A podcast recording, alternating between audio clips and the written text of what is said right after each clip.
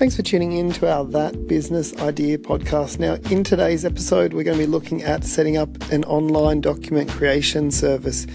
Now, the main benefit to, for setting this up for business owners is that you're going to take what is often a tedious task that involves double entry of information and you're going to make this easy for the business owner and for the people that they're serving. Some of the example documents that you can set up this service for are wills uh, non disclosure agreements, direct debit agreements for banking. Uh, you can set this up for any kind of application forms that people are filling in and then needing to print out as well.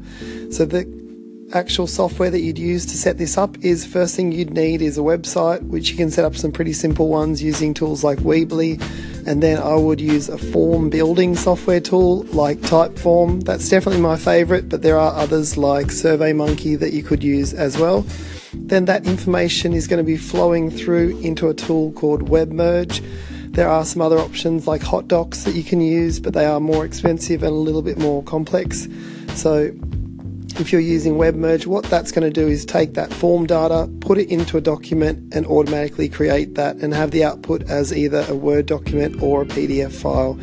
So, the way that you could go about marketing this kind of business is to actually approach people like mortgage brokers and tell them that you could automate their documents for them and give them maybe a sample of here's a form that you'd fill in, this is how the, the information flows through, and the document's automatically created.